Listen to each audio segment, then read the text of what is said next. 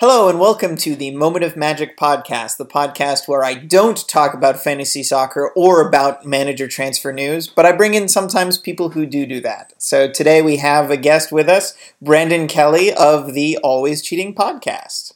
Hello, Brandon. Hello. Hey, thanks for having me, Guy. Happy to be here. Happy to have you as well. Um, so, you know, on the Moment of Magic podcast, we like to uh, to kind of go back to the beginning when I, I have an opportunity to chat with a, a soccer passionate such as yourself.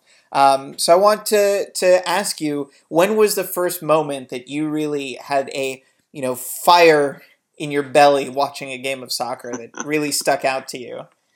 Well, when you contacted me, Guy, to be on Moment of Magic, you gave me some examples of, of previous guests or your own um, Moment of Magic, and a lot of them had to do with goals being scored. Um, but my my Moment of Magic, the first one I can remember, where I truly broke through into this um, this truly passionate phase of my uh, fandom, it was on a goal not on a goal being missed. So uh, I'll take you all the way back to World Cup ninety-four, hosted in the States, and it's the U S's most famous victory over Colombia. Um, do you remember this team at all, filled with the likes of uh, weirdos like Tom Dooley and uh, Alexi Lalas and um, Tab Ramos, all wearing their denim Stars and Stripes jerseys?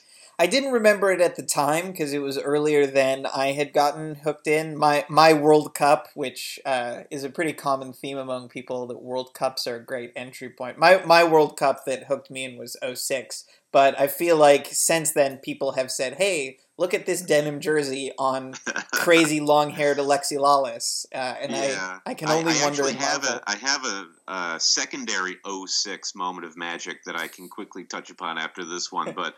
Yeah, I was uh, fifteen years old at the time of ninety-four, and I'd played soccer all through my childhood as a little kid, and it was it was the sport I played, though being in mid-Michigan, it wasn't like you were constantly exposed to it, going to matches or, you know, occasionally you could find a, a match on Sunday morning on Univision, but that that's pretty much it. So ninety-four, you had live tele, telecasted um high-level soccer for, for the very first time for the likes of myself. So uh, you're watching these teams score, and you're like, oh, goals are cool. That's how you play the game. That's how you win. And then you get to this Colombia match where, against all odds, the U S is up two goals to none uh, around the eightieth minute. And the atmosphere you can see on T V is electric. And the U S is basically bossing it. And I remember just kind of being swept up in the moment, and then U S the U S wins a corner kick, and Tab Ramos takes it, sort of uh, lofts a ball up toward the uh, edge of the eighteen, and Marcelo Balboa, uh, central defender for the uh, U S team, launches the most like picture-perfect bicycle kick attempt you can imagine. It, it wasn't like a like a flash Kevin Prince Boateng bicycle kick. But if you were going to teach a kid how to do it, this is exactly how it looked. And uh, the the ball ends up going about six inches wide of the post. It's like perfect height, but it's just wide of the post.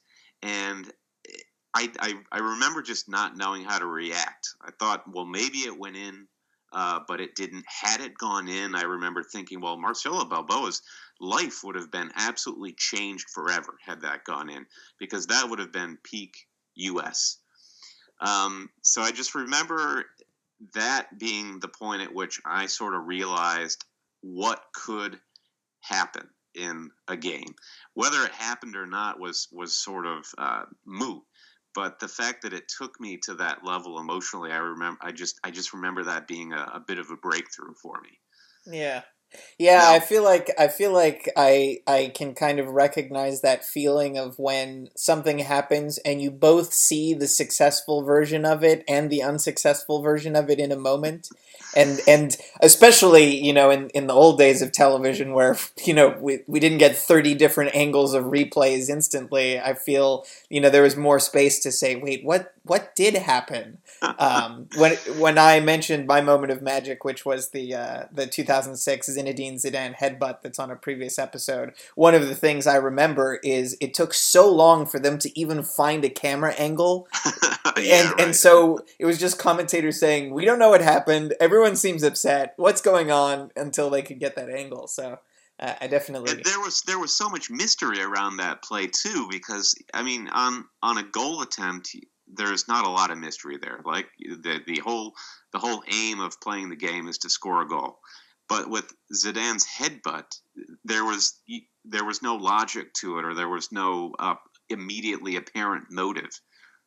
Yeah, I feel like that's something that uh, that I connect to in in your excellent podcast of Always Cheating, which takes a. a So sometimes a more humorous approach to fantasy football than as fantasy soccer, fantasy. We, we try to keep it light. Yeah, and I, I feel like there's an appreciation for, you know, there there's one level of appreciation, which is when, you know, uh, Sergio Aguero or Mesut Ozil or, you know, insert your most your favorite, you know, beautiful soccer player here kicks that perfect goal that looks amazing. But there's also just something great about when that player who you don't expect or does. Or even just tries to do something that just yeah. boggles the mind. It was, I mean, Balboa's bicycle kick attempt too was, it was so beautifully aspirational. That was, I think, Jurgen Klinsmann's last World Cup playing for Germany. And he was putting in all sorts of amazing goals. And you saw it all, all over these teams. And when Balboa does that, you were like, oh, right, well, Americans, maybe we...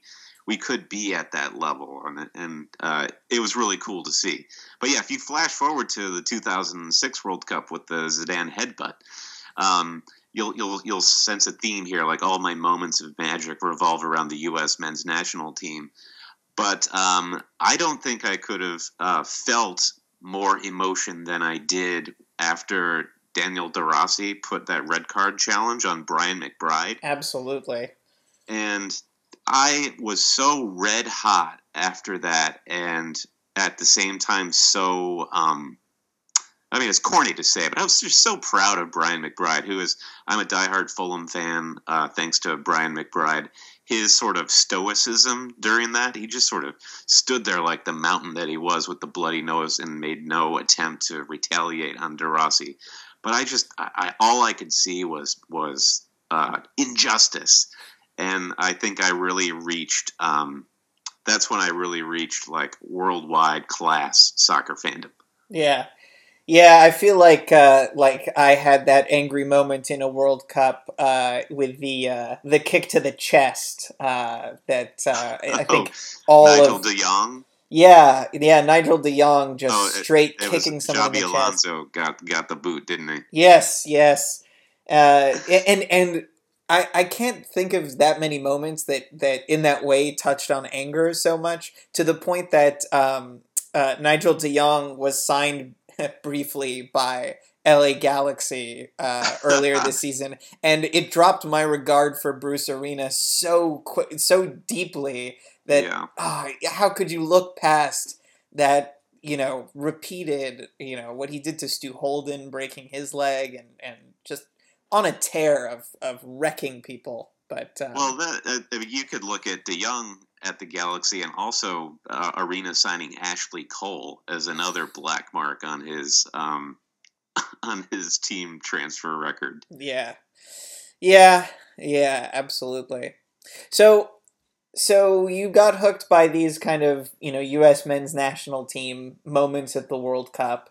Uh, and then uh, at what point did you start following the Premier League, which I know is, is really what you are watching a lot of these days? Yeah, the Premier League is basically the Bible I live by at this point. And it was, uh, you know, you're, everyone, every soccer fan is, is aware that Europe is where the most elite football is played.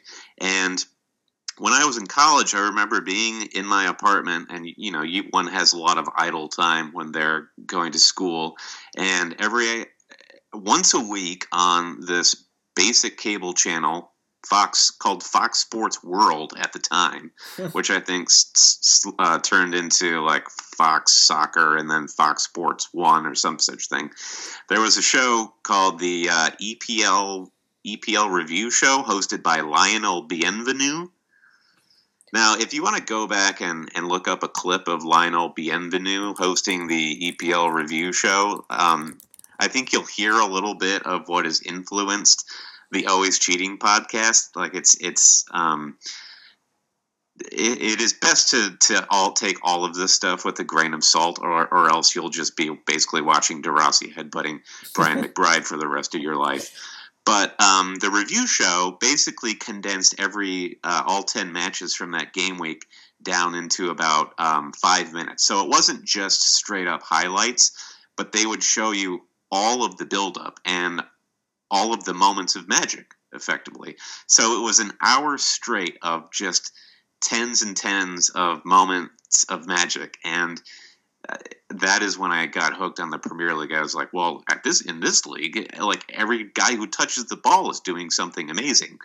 Now, uh, you know, many years later, am, am I only getting to appreciate the um, Liverpool versus Manchester United matches that have none of the who Lionel Bienvenu would probably not have too much fun watching those matches. But uh, that's when I really got my taste for it. And yeah, and yeah, the uh, the fantasy game, which is what's behind um, the podcast that I host with my good friend Josh, is um, that's that was when I decided to really become a guy who could actually. Well, let me ask you this, uh, Guy. Have, are do you know any base like hardcore baseball fans? Yes, I have definitely been stuck at a Passover Seder with them. I feel like baseball fans are they're also like jazz music collectors. Like you're always they're always the sort that could tell you, you know, like every every player in the league and what their stats are and what they were doing five, ten seasons ago and, and, and all the pedigree and all that. And I, I kind of got sick of being a casual Premier League fan, and I decided that the fan playing the fantasy game was the only way to um, really educate myself, because it forces you to engage with all these stats just so you can have a good fantasy season. And I've been doing it for about seven years now, and uh, I have to tell you now my moments of magic are less um, beautiful Sergio Aguero hat tricks and more Sam Vokes scoring a meaningless penalty kick against Southampton just to um, wipe my head-to-head opponent's clean sheet away.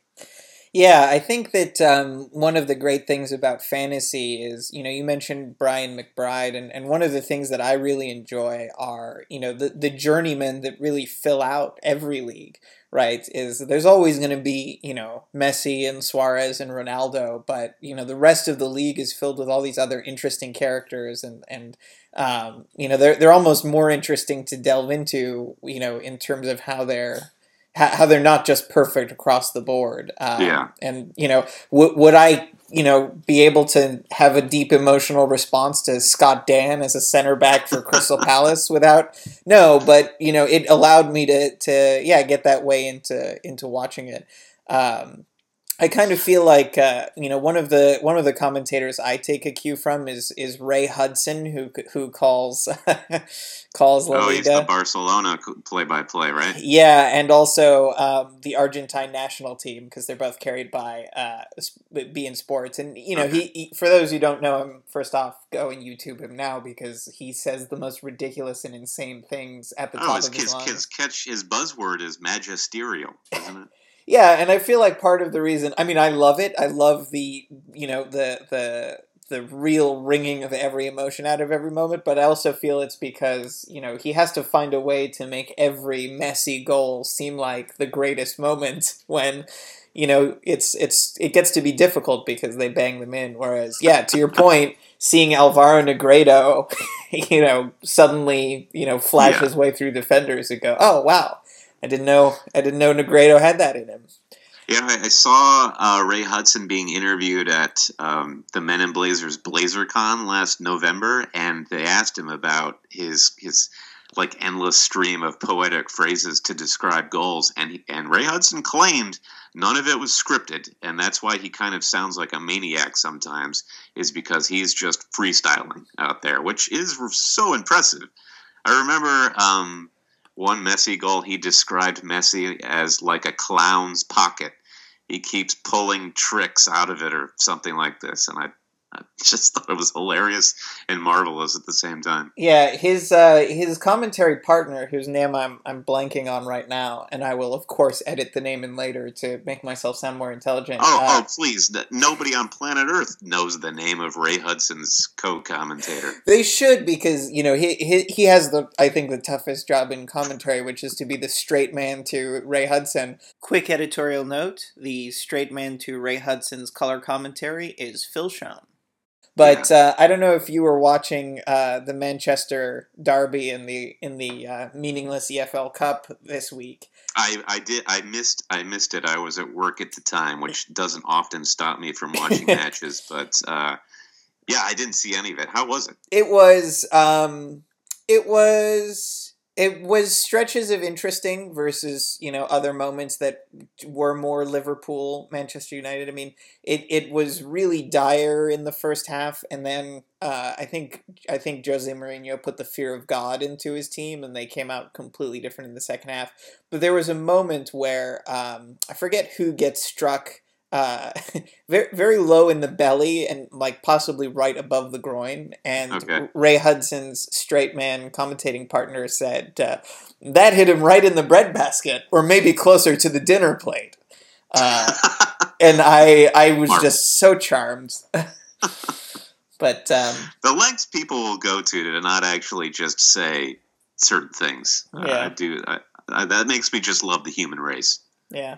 So looking at, uh, you know, I, I like to joke at the top of the podcast that this isn't a podcast where we, you know, break down passing completion numbers and look at expected goal charts and, you know, all the stuff that, that uh, analytics soccer is really excited about. Do you feel like sometimes the, the fantasy lens gets in the way of, of enjoying the magic of it all? I mean, absolutely one hundred ten percent it does. But on the other side of the coin, there are there are matches where you would be – listen, we're all we're all soccer fans, and we could tune into any match. We wouldn't even know the league or the two teams or any of the players playing. Um, I mean, I I did everything I could to catch, um, like, Paralympic soccer during the summer. Um, both because like it's a completely harrowing and passionate thing to watch, but um, it wasn't because I knew all the players that were playing. Yeah. Um, that said, um, sometimes it does add add that uh, certain spice of life to have, like the, like I mentioned before, Sam Vokes, uh, a really lumbering um, Welsh striker who plays for Burnley on your fantasy team. They're, having him in your fantasy squad means every Burnley match that you watch is going to be that much more um, exciting and have that added level of drama. Um, I think if you were to ask me, okay, ask me this question five to ten years from now, Brandon, would you like to go back and just remove fantasy entirely from your appreciation of the Premier League? I would say yes, please. Take this, take this heavy burden away from me. It's no fun anymore. Um, but at the moment, uh, it's it's probably more fun than not. Yeah, yeah. I, I would say that uh, I try and let my love of the magic ruin my fantasy rather than the other way around. I yeah, mean, see, and there there's nothing wrong with that, right? Like I uh, I. I don't know if you remember Jeremy Rawlinson. He was in our fantasy league for one season, and he was red or dead. He was actually born Merseyside and a hardcore Liverpool fan, and he had the worst fantasy team because he would let his obligations to Liverpool get in the way of, you know, bringing in Eden Hazard into his midfield. Yeah, and I think sometimes. Um, I mean, basically because I host a fantasy podcast and certain people will hold my feet to the fire for it, I um, try to be very cold and dispassionate about how my fantasy team functions. I lose sight of the fact of it could actually also be fun to have a not that good fantasy team, but populated by players that you just happen to like.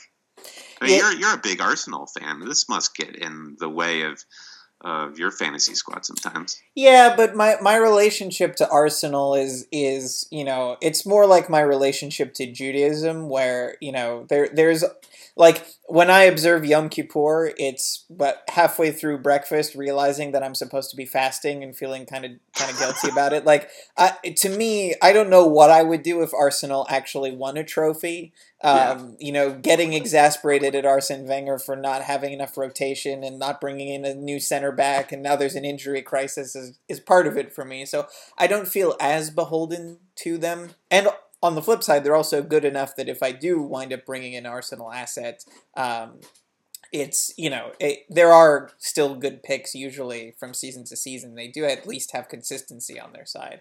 To me, where it gets more is I have an allergic reaction to, like, the top ten players in the Premier League, where, yeah. you know, the consensus is forming. You have to captain Sergio Aguero every week, and I will not do it. I will not. You know, on, on our... Uh, uh, You know, we, we you and I both do uh, not only the standard fantasy Premier League, but uh, uh, Stephen Schaller. I'm, I'm saying his name right, right?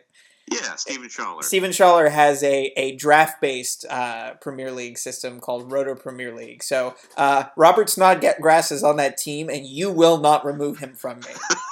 He's uh, locked in. Even though he's injured now, Guy, you have to be mindful of that. He's, see, done, he's done his ankle. See, Roto Premier League. Robert Snodgrass is still starting because damn you all. Um, hey, hey, I respect that. Yeah, but that that's what I mean about sometimes the, the magic of it. You know, I, I would prefer to get, you know, fourth place on the back of, of really having believed in, um, you know, someone like, uh, you know, our our favorite Mo Bukhani. You know, if I, oh, if yeah, I could pick... Mercy and Bukhani. If he could get me to a fourth place finish rather than... Zlatan Ibrahimovic taking me to first, I would be happier.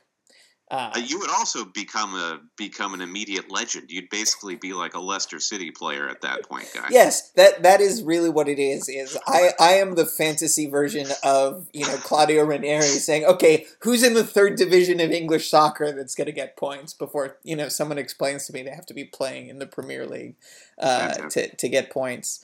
Um, you know, yeah. Huh. Yeah, one of my recent moment of moments of magic that I, I did on the podcast was I happened to tune in the last game of Le Havre, the second division French team that Bob Bradley was coaching at the time. Yeah, I, I listened to that episode too, which was really cool, and I think it was on everybody's mind because of Bob Bradley's promotion to Swansea. Yeah, but... to me, there's a goalkeeper out there named Fabien Farnoy who almost scored a goalkeeper header, and, like... I'm just waiting for the day that I have captained a goalkeeper who scores a goal, and then I can just say I've did I've done it. I, I've done everything I set out to do with Fantasy Premier League. Um, well, I hope you live a, a long life, Guy. Because... Tim Howard scored one. It's... He did. Yeah, our our good friend Preeti Chiver, who's in our fantasy league, had Tim Howard on her squad at that. I believe he scored it against Bolton on a wet, windy day. Yes. So basically, I think you need to play the weather forecast in this situation, Guy. Yeah, my, my usual strategy is to play, you know, whoever is just terrible, whoever is just having a, a terrible time. Which uh, one of my one of the few moments of magic I've had from a fantasy perspective, like the moment where the Guy Edwab School of of Rogue uh, deployments uh, pulled uh-huh. together, was my captaining of Tim Krul on Newcastle.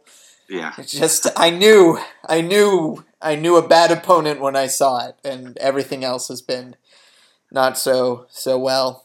I, I was actually talking about uh, this with my Always Cheating co-host Josh, who you know, Guy, and uh, talking about like that that moment of magic with fantasy. It, it kind of never comes, in a sense. So if you say you have a goal scorer on your team, and like right out of the, say you have Pedro in your team for that Manchester United match, and he scores a goal within thirty seconds. You wouldn't be like, whoa, that was a moment of magic. You would be like, okay, well, that set me up for Pedro to get at least two goals. And if he doesn't score two goals in this match, then it's been a failure. I remember uh, last season, Sergio Aguero scored five goals famously against Newcastle, and he was um, subbed off when it looked like he was on form to score six, seven, maybe eight goals. Yeah. everyone had Aguero, and most of us had Aguero captain for that game. Yet him coming off at like the sixty-fifth minute, I think it was, thereabouts, it, all we felt was disappointment with him coming off the field, because we were like, no, we want more. Feed us. Yeah, yeah, there is definitely a, a greed that, that comes with that. I mean, I, I feel that way about consistency. You know, when when a striker, you know, scores four games in a row and then they go three games quiet and people say, oh, that's a streaky player, when, you know, I there isn't a striker. I mean, Jamie Vardy set the record for goals scored in consecutive games, and, you know, it was yeah. certainly less than half of a season. But, you know, the moment a player isn't isn't scoring goals, it's, ah, gotta, gotta get rid of him, gotta move him, gotta get on what else is hot. There was this really good discussion going on on Twitter um, by one of the co-hosts of the Stats Bomb podcast. I forget his first name. It's something Knutson. Anyway, he was he's an Arsenal fan, and he was railing against the commentators that uh, it was a two match two match weeks ago. Walcott had a chance in front of goal uh, that came off his head, and he he just missed the opportunity. He was maybe ten feet out, and the commentator said, you, you've just got to score those. There's no excuse. So the Stats Bomb guys said it's irresponsible for the commentators to say you have to put those away. And and they went on to then examine the actual percentages and and, and uh, probabilities of goal scorers scoring where they are in the box. And even if you're that close, like ten feet away, scoring from your head, there is less than a twenty-five percent chance of that happening. Which, I guess, to the point of your podcast guy, that's what makes Moments of Magic that much more cool. And that's what that's just what is what makes football cool, is yeah. goals are so freaking hard to score. Um, which takes me also takes me back to my friend Marcelo Balboa.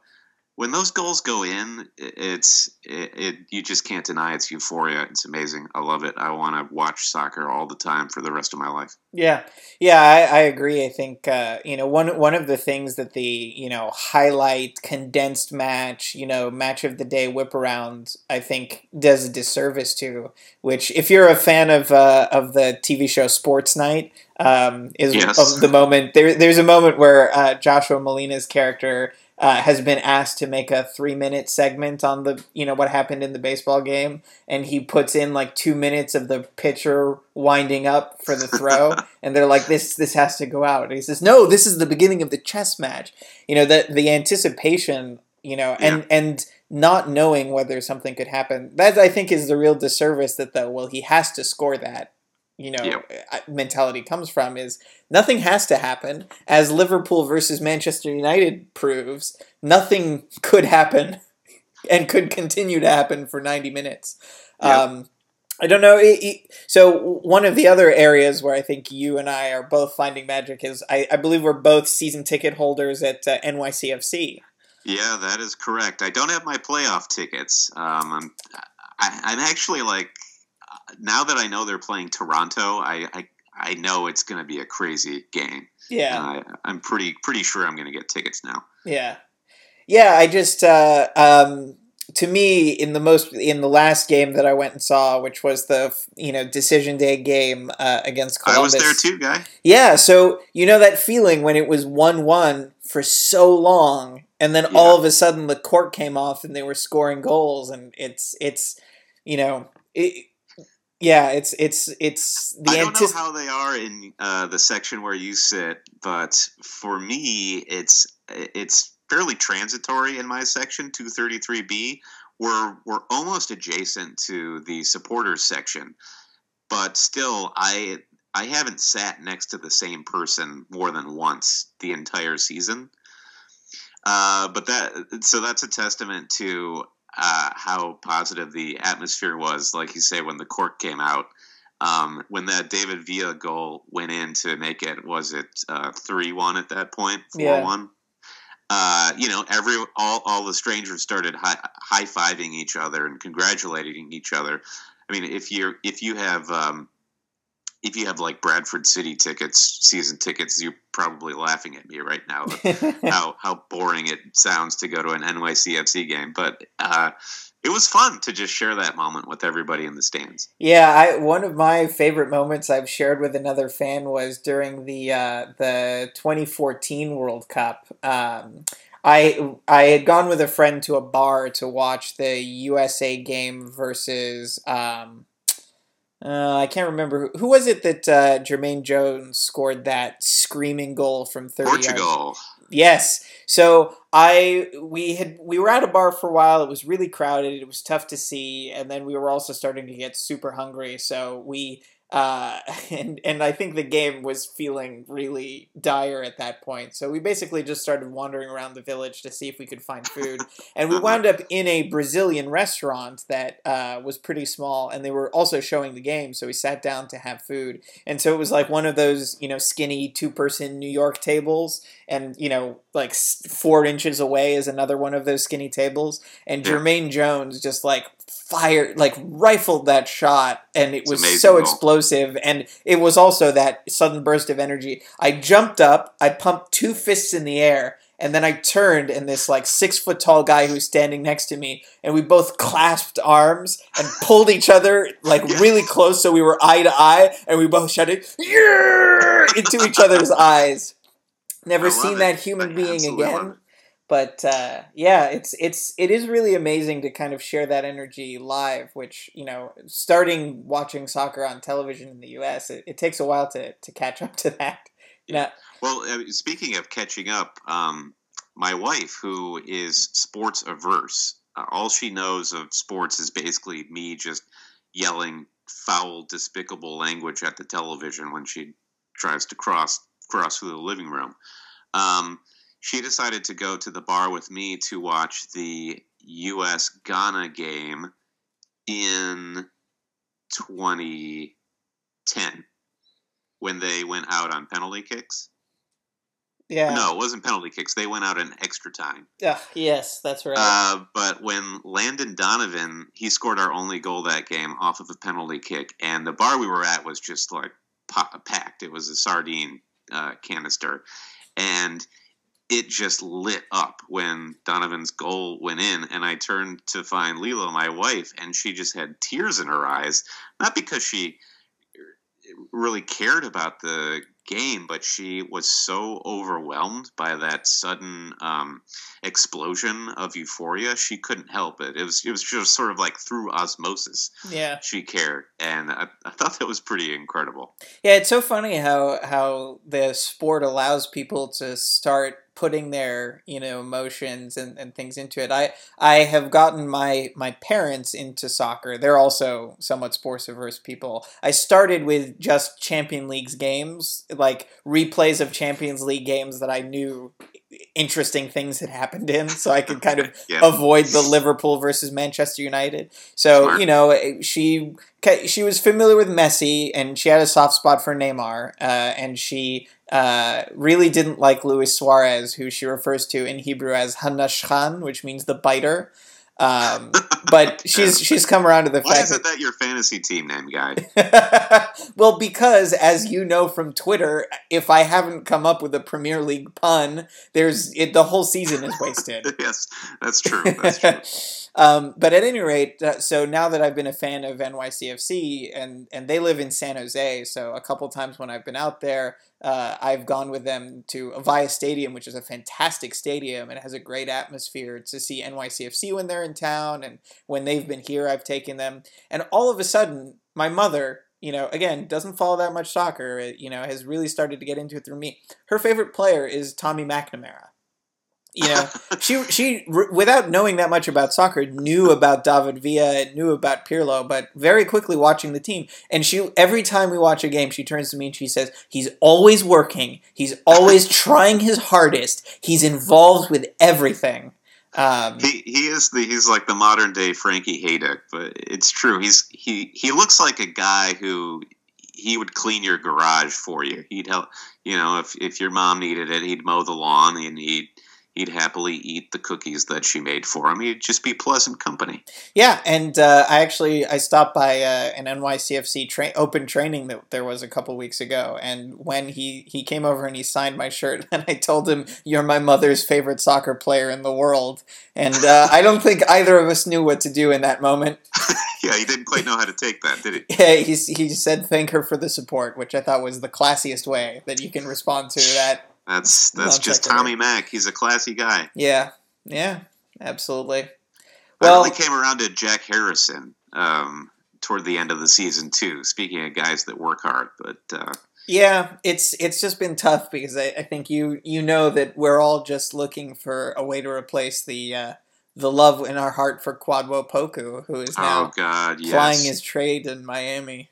Yeah, yeah. Miami, count your blessings with all the Poku moment, moments of Poku you have. Yeah. We we miss you, Poku, if you're listening. Yeah, that that is definitely a fun... Yeah, I feel something that I, I am prone to do is really adopt a player and, uh, you know... I, I, my mother also does this as well. Her The players she's adopted, one is, is Tommy McNamara and the other is James Milner. She loves the hard-working guy. Yeah, I, she. I think she she really, like... She has no truck with people who don't put in a shift. For her, like, the entire thing at Chelsea, both Jose Mourinho and the players, like, her take was, like, don't they pay these people money? Like, what are yeah. they doing? Shouldn't they go out there and just play soccer? Which, can I? Can you argue? I mean, can I, you argue I that? can't. I can't think of a counter-argument. I really can't. Great. Well, Brandon, it's been a real pleasure to have you. Uh, I'm sure we'll have an opportunity at some point in the future to uh, to... connect again, and I'm sure we'll so. we'll have many more moments of magic, and uh, I'm sure one day Josh will also come and share, but right now his moment of magic is uh, bringing a new child into the world. So it's true, he had a, he had his own big moment there. Well, now I'm, I am officially going to start a note on my iPhone called Moments of Magic, so the next time you need a guest, I should have a, a few notes in my phone to call upon as to uh, maybe goals that I've seen scored. Yeah. You know. And you can also send them to uh, magic moment pod at gmail dot com, dear listener. Uh, I have a in my inbox there, I have a bunch of vines that I'm I'm slowly working my way through, both contemporary and historical. Uh, I'm really excited to talk about, uh, I don't know, I saw only a clip of uh, Red Bulls two playing against um, whoever they played against in the U S L final, but there was an insane goal that took yeah, like I, six I, tries to go in. I, I saw it. It was it was diabolical. Yeah.